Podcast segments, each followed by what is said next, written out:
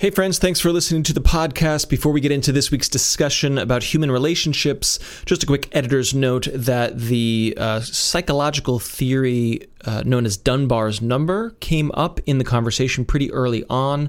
We erroneously refer to the number as 300, but it's actually 150 meaningful human relationships. So, doesn't have a lot of bearing on the meat of the conversation, but wanted to make that correction because we were unable to Google at the time of recording Thank you very much for listening, and we hope you enjoy the show.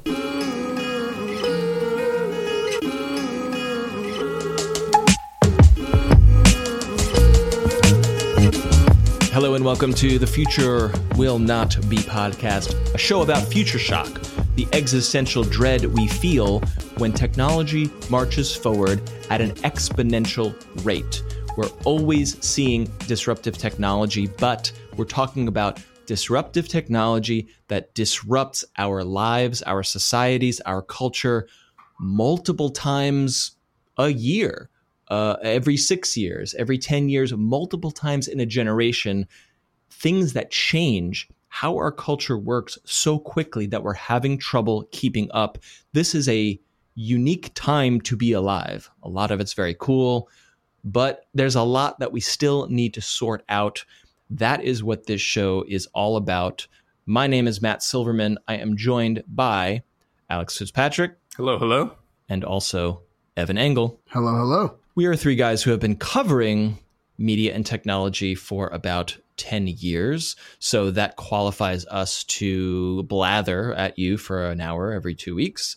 We thank you for joining us. Usually, we look at a specific technology or concept that is very disruptive and we talk about its ramifications for the future. Today is going to be a little bit different. We're going to flip the script, as the kids like to say. We're going to look at this in reverse. Today's topic is about relationships, human relationships. How are we relating to each other differently in the 21st century? And there's a lot of talk about this, about the kids today and their texting and their emojis. That's not what this episode is going to be about, though we will talk about it.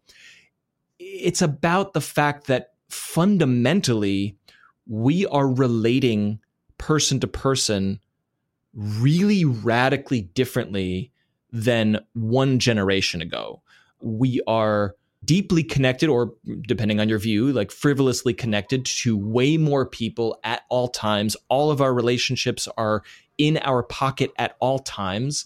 Um, so much more of our communication is done non verbally and not face to face, which is very efficient, very cool, makes us more productive, makes us faster. I love it usually.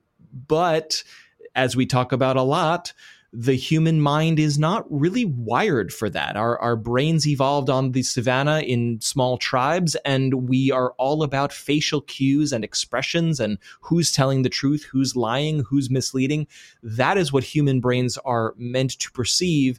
And now we're in a world of uh, text messages and you know faces on screens, and that's not going away in one generation, in ten generations. Like what effect will this have on the way our society is structured? What, what, are we seeing today? So I will throw out this broad, broad topic to to the room here. What are you thinking about when it comes to how we relate to each other in the 21st century? I think the thing that I'm thinking most about is this idea that, and you sort of alluded to it, uh, but this idea that we're connected to so many people and our social groups are so large and the number of people that we care about is so large uh, and the number of people, the number of people we're able to keep up with is so large. And like I've lately been struggling really badly with like being a good friend to all the people that I want to be good friends with.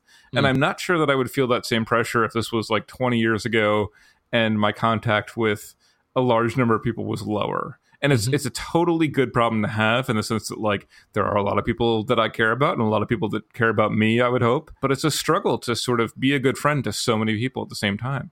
I feel the exact same way. And I, for me, when I when I think about this, when I think about how our social relationships have changed, uh, for me, it's it's that, and I also think about romantic relationships. That's not necessarily the case in in my own life. I think my romantic relationship kind of resembles what it would have 10 or 15 years ago or 20 years ago even, but I know that for my generation uh, you know we've seen profound shifts in in our in our friendships and in our romantic relationships and in, into who we meet and how we meet them and then how we interact with them once once we're romantic with them. I'm excited to talk about both platonic and, and romantic. We will get into both.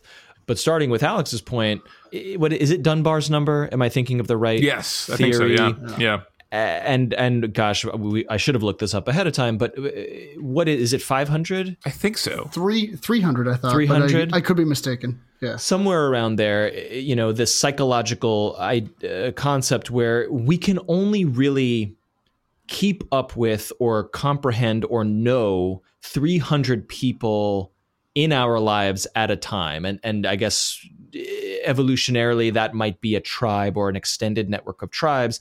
And after that number we can't know people beyond that number and we can't keep up with them we don't care about them or, or our empathy levels uh, diminish and i think there have been a lot of studies of like when when a company gets bigger than 300 people you start to have like hr problems and dis and silos and people getting disconnected from each other so you know, there whatever the statistic of the average number of Facebook friends, it might be 500 or a thousand, some ridiculous number. I'm fascinated that the uh, the debris, the the friendship debris of like a guy you met at a networking function six years ago is still in my Facebook feed, and that is um, really fascinating to me. And and uh, and I, and I think that is connected to what you said, Alex, about like ah, there's people that I see and I and I want to be good and connected to them, but I simply cannot do it. And maybe a question for you is like, why do you feel compelled to be good friends to uh, more than 300 people? That's a good question. I, I, would like to say that it's my good nature and, and friendly nature that like I want to be nice to a lot of people and keep up, you know. Um, but I think it's just like because their names are present in my mental space. Like mm-hmm. when I mm-hmm. look at my Facebook feed or Twitter feed or Instagram, whatever, uh, you know, I see a name and I'm like, oh, I haven't caught up with that person forever. I should send them a message and see how they're doing, or like see if they want to get a ketchup drink if they're in the city, or like whatever it is. And on a more serious note, like if they if I they post about some serious life event, whether for good or for bad, like you want to be able to like catch up and, and see how they're doing. Mm-hmm. Um, but it's just like sometimes like you just don't have it in you to to do that. And and, and also leaving like a comment feels uh shallow yeah, it's like and, a little bit like bad. That yeah. okay that that really pinpoints it for me of like someone who if if their life event happened 20 years ago you would never know about it and you wouldn't be psychologically or socially required or compelled to care. But now that it's in your face you there's a guilt or or an obligation to care but you know you're stretching your your your empathy levels because like you don't really know the person. You know these are social faux you know uh, etiquette faux pas and things that are important for the now but i would like to extrapolate those that out into the future you know eventually in this conversation. Yeah and i think the older that i get the more I sort of trim down into like here's the the smaller number of people who I truly care about, and I'm going to truly make an effort to, you know, develop or maintain really close relationships with. Uh, and like for the rest of all those people, it's like, oh, cool, it's always nice to see you, but like I, am not going to like really, really try to be super close to you or whatever because you just can't do that. I think mm-hmm. Mm-hmm. this is an area where I get old fashioned Mm-hmm. In fact, so this happened to me just recently. Uh, I met up with a with a dear old friend from college, and uh, you know I've been off Facebook for a little while now, and so I haven't, you know, I this I, I've been I've been divorced from from this this stream of information that I get regularly about him and about everybody else. Oh, must be great to catch up with people. So this is this is what's really fascinating is is on the one hand you would think that not being on Facebook that that now we have to do this part of the conversation that we could be past already, right? That I that I could know everything that's going mm. on with his life and with his romances and all these things. I I could know all this already, and uh, and we wouldn't have to do that. But the difference here is that because we have to do that part of the conversation, because he has to catch me up, now he gets to to to do that, and he gets to to see a reaction in real time. Mm. Instead of instead of flinging this information out into the void and and and hoping, I guess, for likes or hoping that for some sort of reaction, then hoping that the the next time you see somebody, whenever that'll be, that you get to talk about it then. Now he's he's catching me up on what's going on in his life. Isn't it? It's so weird to describe this like it's an old thing. This is this is what the world used to be, right? This is like, right, right. Like, this is like how you used to, yeah. You used to see somebody, you used to say, "Hey, what have you been doing?" And they would tell you, and you would make the appropriate facial gestures, and you would go, and you would go, "Oh, oh, oh should, should oh, I be? Oh, yeah. Should I be making facial gestures in conversation? I just kind of stare at people blankly and process. But Like, we're joking about the, the like the human interaction of like, haha, that's so novel. But like what you're saying strikes me as like that is a therapeutic Yes. human interaction that theoretically c- could be lost if everyone always knows everything about everyone. Is that Yeah, maybe no, that's no, the that's point that's you're- exactly you're arriving that's at. exactly it. It- it- There is something fundamentally human about storytelling in in into a live audience. It's it's and it's funny you use the word therapeutic because I do find myself thinking about that now. I see subway ads for for therapists that you can text, which makes sense Mm-hmm. for a convenience thing. But I but I do wonder if the value of a therapist isn't that they're right there isn't that the the isn't that part of the the charm of it part of the effect of it is is is that you're you're interacting with a live human i would imagine that for many people therapy probably prob- that that might be the appeal of it therapy might the service it might provide to people uh, is that it is a live human for people that don't have that all the value I've ever gotten out of therapy, which is a lot, is in talking through things that I would not have otherwise been talking about. And I think that's that's it. would it have been You know. would, would you have gotten that same value if you had done it remotely I don't maybe over like Skype or something because I think it's I think for me personally like, this is not true like no one thing in therapy is like true for all people right? But I think for me it's in putting finding the words for feelings that I'm going through or problems that I'm going through and like putting words to them and, and finding a way to talk about them. And I think just that process is like inherently cathartic and I in a way that I don't think texting about it is. Because it's just when it comes out of your mouth it's like there's there's truth to it that like hits you more effectively i think. This is really uh, this is there's a lot to dig into here because we're interviewing um, one of those a representative from one of those ser- therapy services uh, on another show.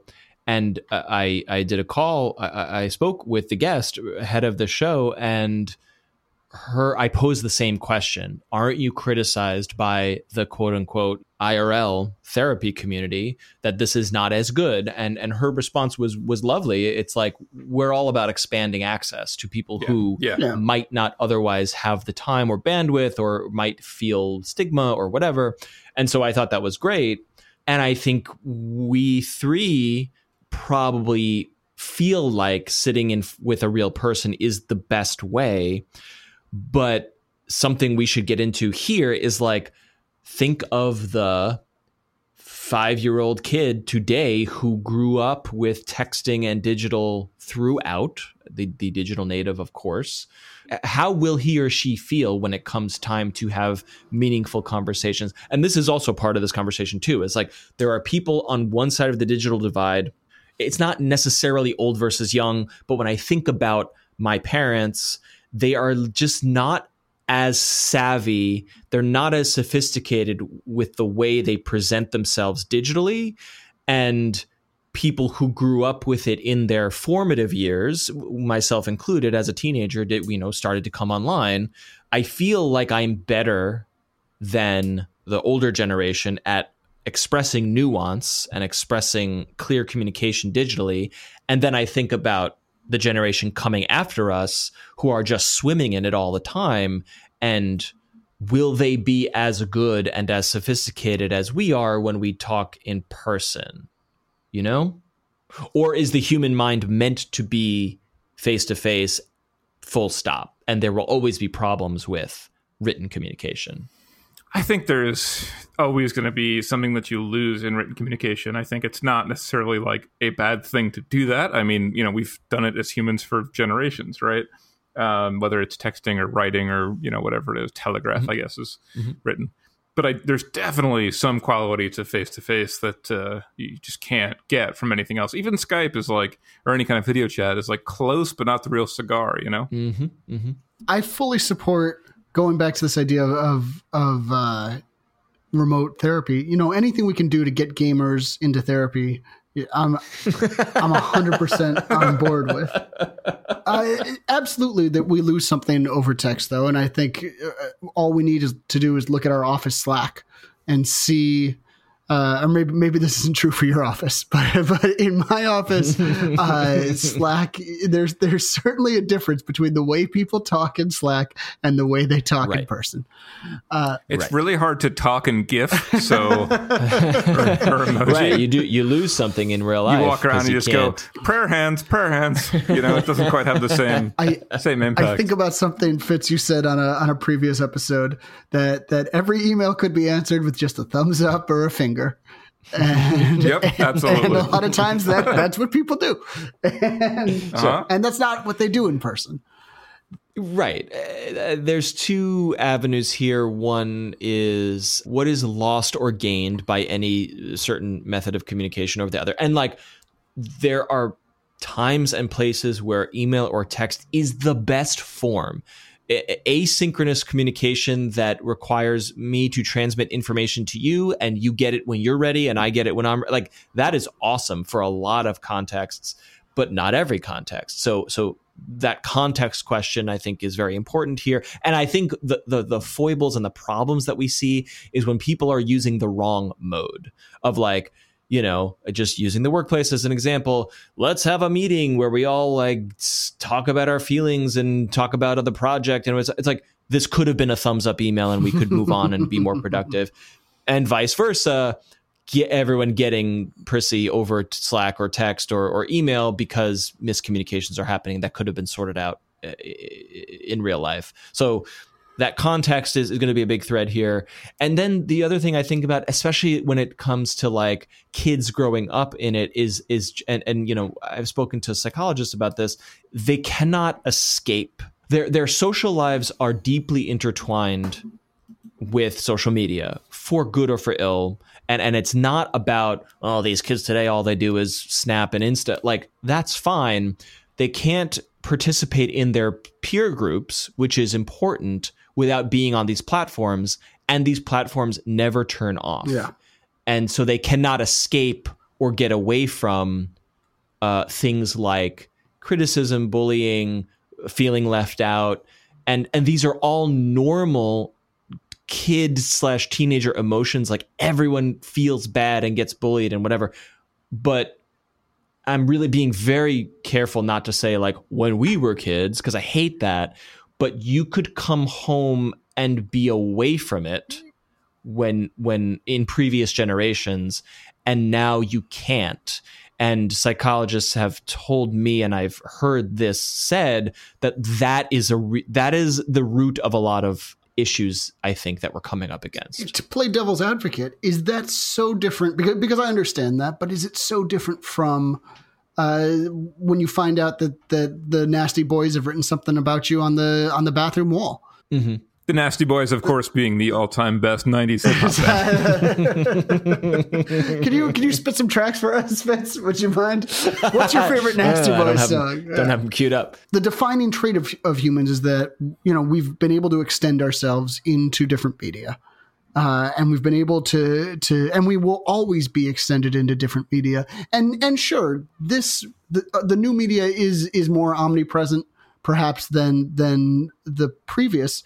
But you know we have always been as long as we've been able to extend ourselves into into different media we've been able to bully people through it too. Yeah. And, and i really used to be 100% in that camp. And i used to feel like we've always been bullied and kids have always had the problem and all this drama is just being played out on social and it's all the same stuff and I, I, I a lot of that i still feel is true but but I, but the point that's been made to me is like you can feel bad about the bathroom wall and it stinks and then you you go home and you walk away from the bathroom wall and the bathroom wall is you can still you're still thinking about it you yeah. know you don't it doesn't disappear but in a world where i i'm a kid and i have to go on my computer or device to do my homework and I have to go on my uh, computer or device to like, hey, check in with my friends. Hey, are, my, are you going to pick me up tomorrow? Like just coordinate normal social and logistical activities.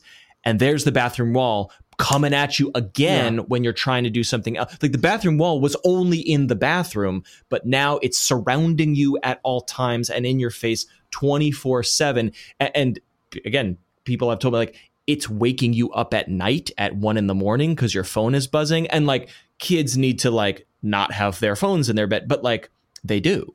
And that becomes a psychological pressure that we've never seen before. That omnipresence is is new to us as a as a as a people. To bring it back a little bit more to relationships, um, can I tell you guys what I've done to sort of a little bit alleviate the problem that I laid out earlier? Yes, please. Mm-hmm.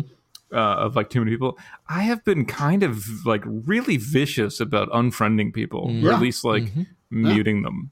Mm-hmm. Basically, what I do at all times is like anytime I see a Facebook post or an Instagram post or even a tweet, like I just look at it, I'm like, who sent this, and like, do I connect with them on a regular basis? Mm-hmm. And if the question is no, like I'll mute them or get rid of them. Yep. Uh, and I just like I don't really need to have my mental bandwidth occupied by like what this girl I went to gym class with in 10th grade is like up to today or thinking about. Right. Uh, and that's been helping a lot, I think. Just like sort of minimizing even like it, it probably like content that I would have like not really processed anyway. But I think just even preventing it from affecting me sub- in a subconscious level at most yes. has been super helpful. Absolutely. I think it was a friend of the show, Chris Dancy, who mm. suggested using LinkedIn, what, like every LinkedIn alert, as a as a reason to un- disconnect from someone on LinkedIn, right? Like this this person got a promotion. You're like, I do not know who this person is or when I met them, and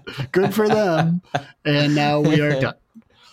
Yep. God, LinkedIn is just a, the wild west of like connecting with as many people as you possibly can. Like, there's some people who really play that LinkedIn game, and I just mm-hmm. never understood it. Now there are CEOs. So sure, right. So obviously that's, that's how that works. Yeah, they're onto something. So let me pose this question because I I think we'll get some meat out of here. But it, we have these tools now for connecting to each other that make that make connections easier. Does it cheapen relationships? And and I'll give you an example. A happy birthday wish on Facebook, I think, is all but meaningless because Facebook tells you, oh, it's Alex's birthday today. Oh, well, I guess I'll go and I'll wish him a happy birthday. I didn't remember your birthday. I didn't. I I came How there. Could you? For, it's United Nations Day. You jerk. I I came there. It's National Day. Donut Day. I wished right. you a happy birthday because because effectively a bot told me to do it.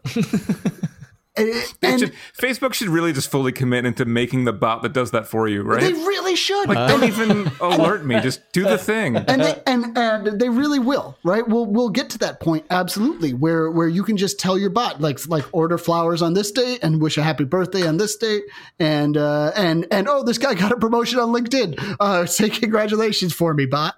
Like we will we will get to this place where so much of what used to be work in relationship uh, but also but also was rewarding for the other party in the relationship. So much of that will be automated, and and that will not be something that comes from humans. Will we will we still feel touched? Will, will our standards just change, and we'll say, oh, you know, good, the bot, the uh, thank you for programming your bot to do this for me. That's really touching. Or will we lose something there? I don't know how much I care about happy birthday wishes any like anyway. You know yeah, what I mean? Yeah, let's raise the stakes because this is this is the conversation, and let's assume for for the sake of argument that we are already here. You know, I, I don't think this is a far flung future. I think mm. bots. We've talked about this at multiple times. Bots having conversations on our behalf is the future of human communication. We're here.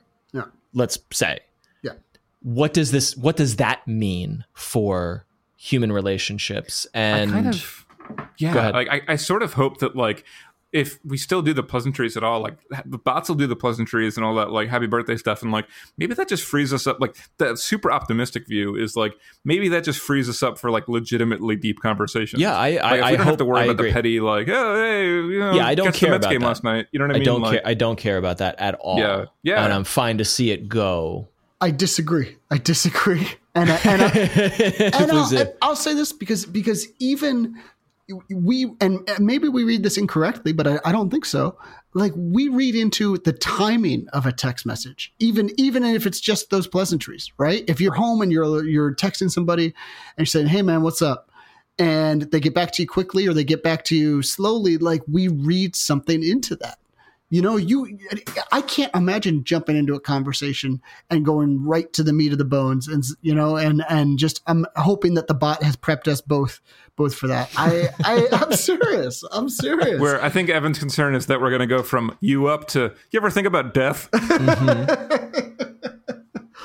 I think what I is think that real prep? talk what, what, real what, I, it, the prep, the prep. I, I, I think about whenever I'm I'm having a real conversation with somebody. It's very rare that it's come from nowhere, right? To have an intimate conversation, to have any intimate experience, requires uh, some sort of prep for intimacy, and and so, what, what, are we talking about? So I, uh, I just mean I just mean that that there is a there is a dance that you do, a conversational dance that you do uh, before you have a, a, a, before you have a conversation where you'll be vulnerable. Right. And and I can't imagine turning that on and off in a switch because because the bot gives me the green light. Yeah. Okay. That's that's a good. And I guess I'm you know, I was thinking about us. We are all friends and familiar with each other's interests, and we we work together on this project, for example.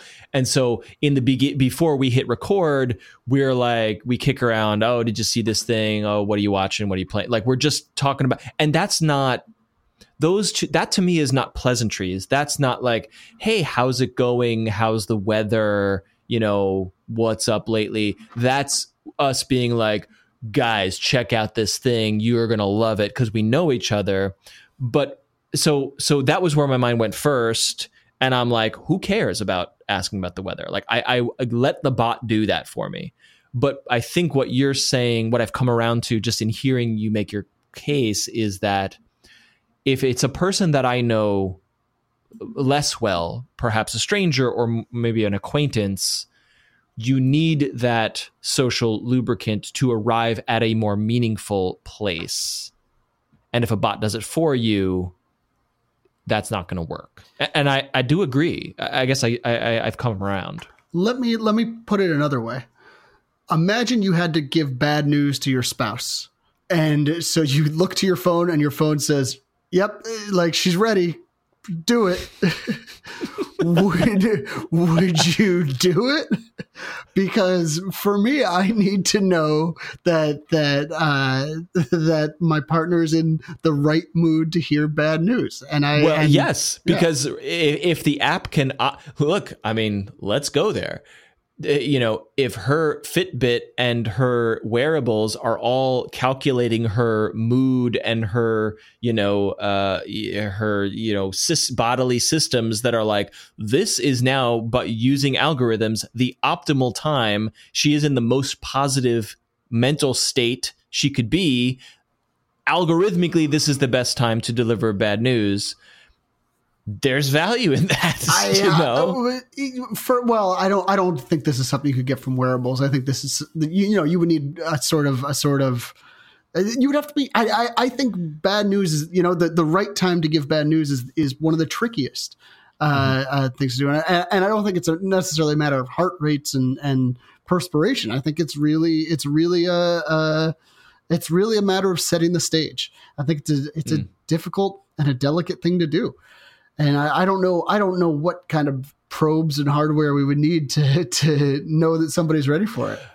I think I what we've learned just now is that Matt likes to deliver, deliver bad news when somebody's feeling their absolute happiest. That's also what I was wondering. Like, is it when people. is the best time to crush people? yeah, yeah. I had the same thought. I guess I'm thinking more about a, a, a hypothetical 360 AI system that's like all your vital signs are being measured, but also everything you've said and all of your eye movements and sure. every and all the shows you just watched on sure. TV.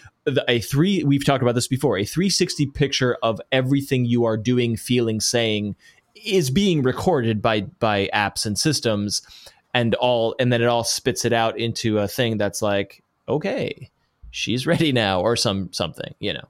We're getting at a concept here where all of this optimization that is happening in human communication, a lot of which I love. I love asynchronous and I, I love the productivity of that. There is something lost here, is, is what we're saying. Yeah, I think so. To, to use the bad news example, there's never a good time to give somebody bad news, but I think like if you're close enough with somebody, you learn maybe it's not about timing, but about delivery more so. Like you learn mm-hmm. how to do it mm-hmm. rather than when to do because there's never a good time, right? Right, right. Whether it's like, you know, you want to soften the blow by making a nice dinner or some sort of approach that you know works for the person that you're close to mm-hmm. to just make it a little bit more palatable or whatever um, and those things like you know no app is ever going to tell you right is and is the fear here that if we are relying on apps and AI and things to optimize our conversations, we're going to lose or miss out on those skill those skills that make communication and life better. Is that? Yeah, I think it's the sort of social empathy and social mm. like um, what's the term EQ, I guess. Right. Well, that's actually another another place to dig in. Like psychologically, it is fairly well established that no matter how good or native or comfortable you are in the textual or non face to face realm, you could be an amazing digital communicator, but there is just less empathy going on uh, in these communication forms. You could be writing a letter on a paper using a quill and there you are still having less empathy and connection to the person than you would uh, if it was a face-to-face communication. And and and what does that mean? I mean, I I don't think it's yeah. I mean, I think I'm, I'm sure I'm not the only one guilty of this, but I think like when I if I'm busy at work and I get a text from my wife, you know, there's definitely times where I'm like, oh, I got a text to deal with, and like let me put that aside and get mm-hmm. to it later. And like that's never a way I would respond to my wife in person, or even if she if she called. Maybe because like if she's calling me, then I think like, oh God, something there's an emergency, right? right? So that's like, a that's shift in like the, the importance level or the priority levels of of the ways in which we communicate. That's interesting to me. Right but I think my point being is that like there like I definitely agree with you that there are advantages to asynchronous conversation. Like, you know, uh, my wife was going to the store earlier, so she sent me a text like, "Hey, do you need me to get anything?" And like an hour later, I saw it. I'm like, "Oh, milk, please." Um, but I just think like anything that like buzzes or beeps at you is so easy to ignore, no matter who is mm-hmm. sending it, unless you're like anticipating bad news or like you know there there's you're getting a million messages for whatever reason like it's just so easy to ignore text conversation even if it's somebody who's close to you. And, and maybe that's just me uh, and i should think more deeply about like how i'm handling that kind of thing. But i think also like when you're busy you have to do some amount of like you know triage in terms of like what you're yeah what prioritization to, no it's it's certainly not yeah, it's, yeah, yeah. it's it's definitely not just you. On this topic of empathy and and I don't want to dip into stereotypes, and I and I know I made a joke about gamers earlier, but there there does seem to be, uh, you know, you do see these gamer communities that are rife with racism, that are rife with sexism. You see it on YouTube as well. You see the the YouTube communities that that suffer from the same the same uh, disease, and it's it, there there does seem to be something about about a culture that is that grows up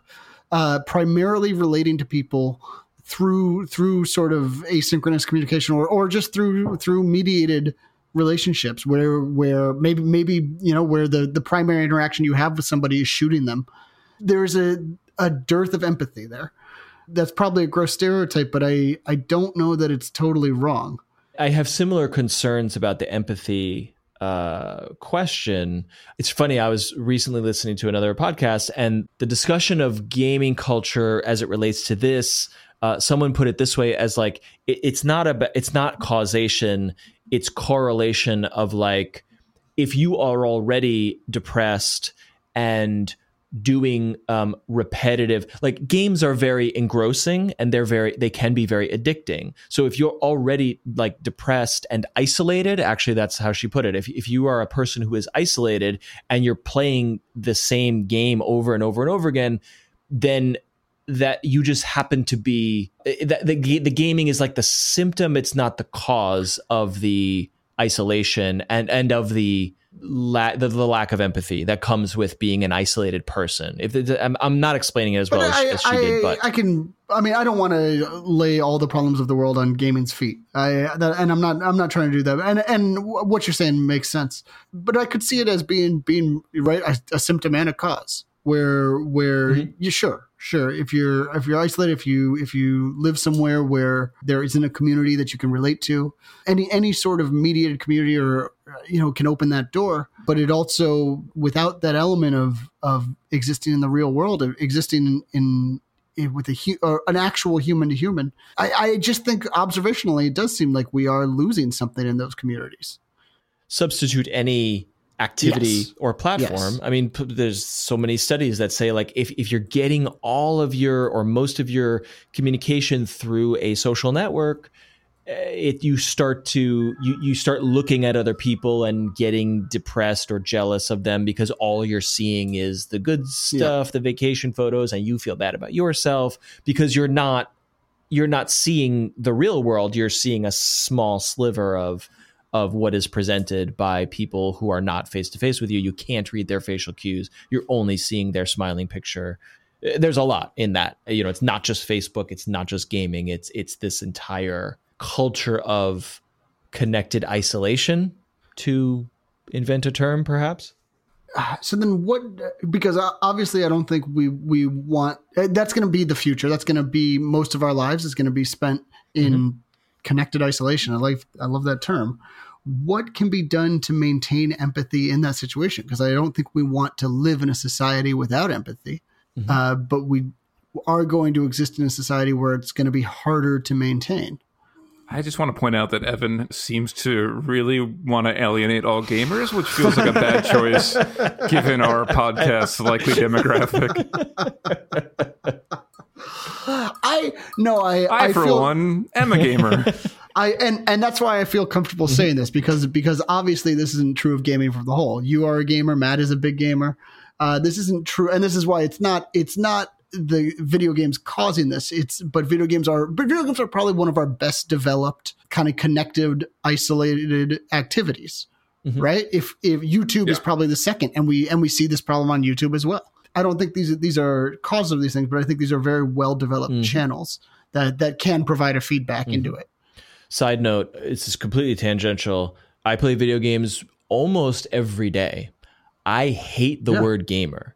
Like I don't identi- I don't self identify. I play video games Oh. all the time. Oh, I don't self identify as a gamer because by definition I am. But like the the word has baggage. Maybe to to Evan's point about like when when that word comes up, it feels gross to me, even though I technically am a game. You know what I mean? I don't know. I don't know why I feel that way. Does it have like negative connotations now? I just feel like when the media is like the gamers, it's always bad Yeah. news. You know what I mean? Yeah. and that Yeah. stinks Yeah. because The gamers are Yeah, at it yeah. again. More at 11. it's Yeah, like yeah. you know, well, Reddit with a Reddit community is at it again. I'm like, Reddit's a great place if you know what you're doing, uh, but the media always paints it with this brush. Anyway, I digress. Well, and it's it's an enormous industry that that has. Uh, we wouldn't we don't talk about moviegoers that way, Sure. right? Yeah, Mm, yeah. Yeah, Yeah, Reddit is like uh, Times Square. Like you got to go to Jimmy's Corner and you'll be fine. For for the for the non New Yorkers. yeah, yeah. Inside New York bar. Oh man, I killed the I killed the whole show with that. Oh no. Is there like a Jimmy's Corner subreddit that I don't know Mm. about? I really, I really, I don't know this joke. I'm sorry. I know the bar. Well, that's No, I think I'm that's just what making- he's saying. I'm just saying that like that's the bar you go to. If you're in Times Square, it's the only legitimate place to go. Yeah, yeah. Where else would you be going? Let's explain this one more. Yeah, let's uh, unpack this All right, hat. where are we where are we going? I mean, Look empathy. at look at look at how little empathy I have now that I'm doing this through a microphone. you, you gamer. Okay, where, where where are we headed from here? You know, em- empathy is really really critical to this conversation. Can we? I, I mean, I think Evan, you already asked this. Like, what? Or you? This is where we were. What can we do to fix this? And and I've heard tell uh, from people who cover the teens that the teens are really good. They're they're they're doing fine as they always do. They are awash in this media and they're deep in it, and out of necessity, they are developing the coping mechanisms and social cues to navigate this stuff, and they're just fine at the end of the day. Uh, there are problems, but there but there are always problems. So maybe there are things that are happening in the culture and in social norms that w- we don't see because we're sort of on both sides of this, but deep in the teen weeds, it's happening.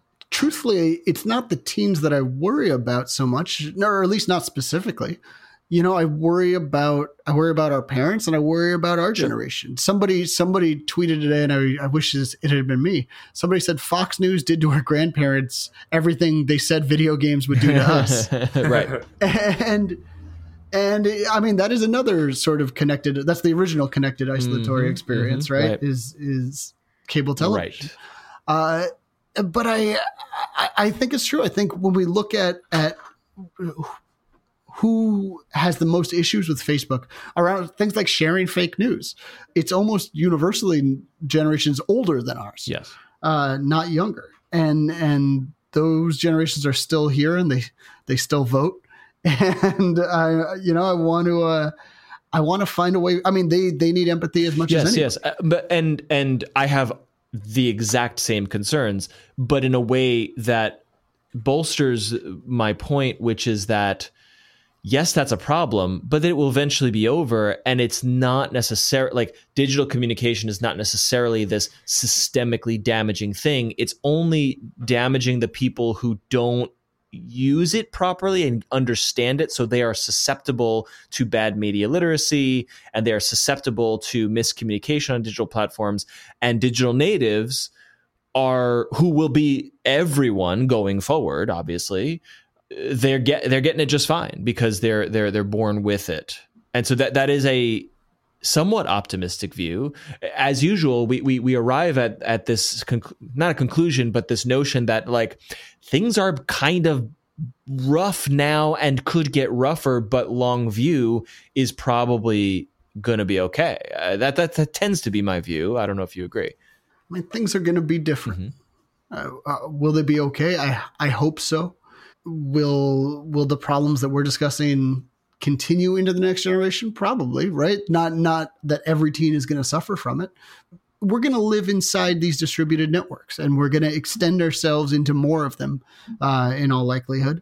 And we're going to find ourselves further and further from from the physical world and from the the physical interactions that maybe cultivate caring about other people offers enormous possibilities, you know, for friendships across across demographics that that we don't have, and and we're already seeing that. We're seeing uh, a study that came out in 2017 said that online dating has led to more interracial mm-hmm. marriages. That's mm-hmm. great, right? That that is objectively a great thing, and and and will create a better society for it. But it, you know, it's also led to uh, some very strange and, and, dark things. I, I think uh, we can look at the rise of incels and, and men who go their own way uh, as as sort of a reaction, and, and, hopefully not a permanent one. You know, maybe that just occupies this space and mm-hmm. time. But there will be more changes, and there will be be backlash to those changes too. If we don't have social structures in place to manage those backlashes, if if instead what we have are you know these great dark pools where where these things can cultivate and fester and, and reinforce uh, until the next you know the first sign that we see of them they're they're marching on the next Charlottesville. Uh, I do worry about yeah, that. That's uh, that's a compelling question uh, to me of like are are those things symptoms of the fact that we are currently wrestling with disruptive technology in disruptive times, or are they endemic to the these new platforms and will forever be endemic to them? Yeah, I mean, I don't know. I feel like it, just given what we've talked about in a lot of other episodes, it's it's kind of clear that we're going to be wrestling with disruptive technology for a long time. So I feel like, you know, it, it's easy to look at the past and think that like, oh, you know, the things happen quickly and you know developments came you know there was one time and then there was another time it sort of happened overnight but like we know that's not really mm-hmm. true right so like there's always going to be reactionary stuff going on that we have to deal with i think what if our digital communicate our digital asynchronous communication which is currently in text and like you know not so great video form in most cases. Let's fast forward 100 years where that style of communication, hey, I'm going to the store, do you need milk? I mean, it's a bad example because there won't be stores or milk in 100 years from now, obviously, if there's any hope.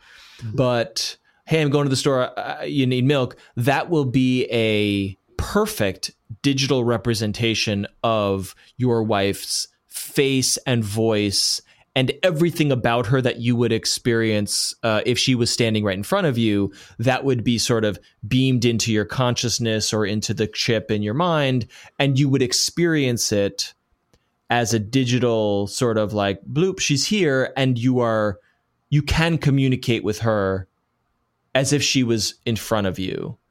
Um, and and let's say for argument's sake that it, it was perfect. It was a perfect simulation could that solve the empathy issue that we discussed uh, throughout the show?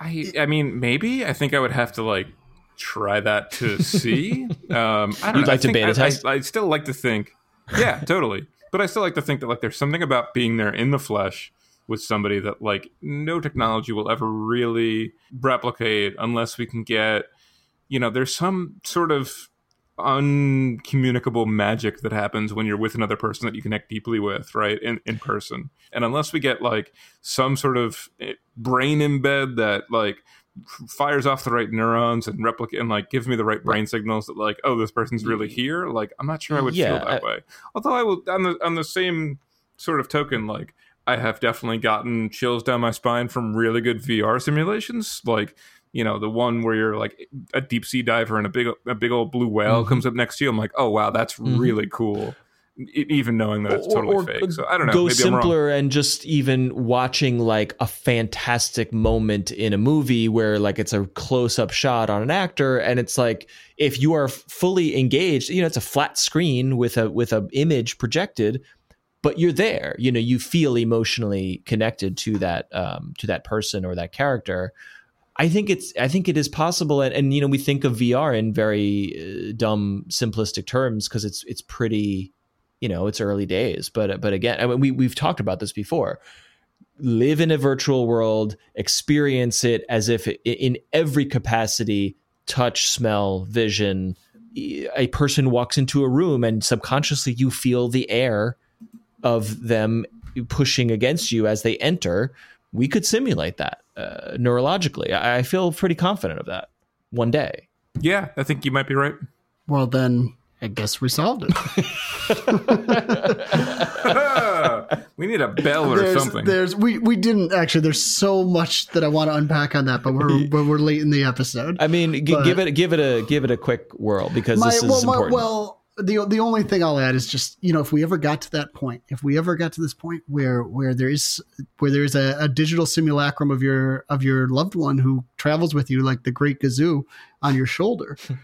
uh, speaking of dating myself, uh, at that point, you know you, you're right. Milk going going to the store and getting milk is probably not the example. Probably going on vacation Mm. is the example, right? And if and if you can go on vacation and say, "Oh well, you know, honey couldn't get off work the whole time, but but she's here with me. Her simulacrum is here with me." Hmm. It's it's at that point. Are you? Do you do you need what what kind of a relationship do you need with that person? Do you have to live with them as well? Hmm. Do you have to be married to them? Is that are at that point are you only it, can you only have that with one person or is this something where is that person only remoting into your vacation are they remoting into somebody Mhm. else's vacation Mhm. too it's Mhm. it's we might solve the empathy problem that way but we also might radically change the nature of of romantic life that way right But that- I- yes Yeah. a fundamental shift and, and let's take it a step further because this this technology does not happen in a vacuum obviously simultaneously the disruption of ai so it could be a real human sort of beaming in holographically to be with you and experience things with you.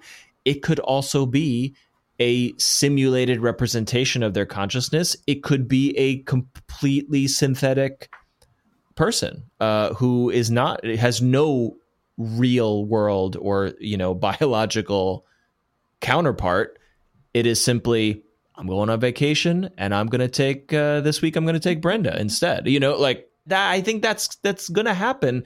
We're going to come up to a point as humans and say like like you said, what is what are relationships and are the synthetic AI relationships more or less valuable than the than the human biological ones? We're going to cross a threshold where I don't think people are going to care anymore. And that's, you know, a thousand years from now, maybe, I don't know, but I think that could happen honey, your bot said the funniest thing today. Sometimes I think your bot is funnier than you. Did, I mean, we did we talk about it? Here? If we could copy ourselves, yeah. Um, you know, yeah. where does where does your life begin, and your identical cloned twin with all your memories? Where does his life begin and end? And and all of these like very these technologies that are very disruptive to personhood are ready to smash together, you know, in 100 years, to, you know, 200 years. And it's going to be a giant mess unless we have some good philosophical thinking about it, you know? Yeah. I don't disagree. Well, on that note. so we have not solved anything this time around. I'm sorry to say. The three of us are, are not the ones to solve anything regarding relationships, really. think about it. We are we are loved but for the grace of God. Mm, fair enough. You've been listening to the Future Will Not Be podcast. Thanks for getting existential with us. You can continue the conversation, the Future Will Not Be podcast at gmail.com.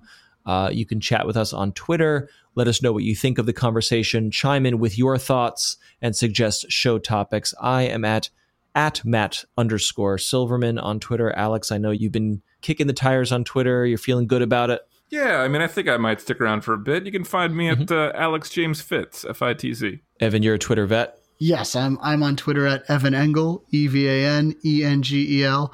And if you want to like my tweets, it'll just be you, Fitz, and Alex James Fitz's mom. So Excellent. you you are welcome to join this party. Join that party. Club, yeah.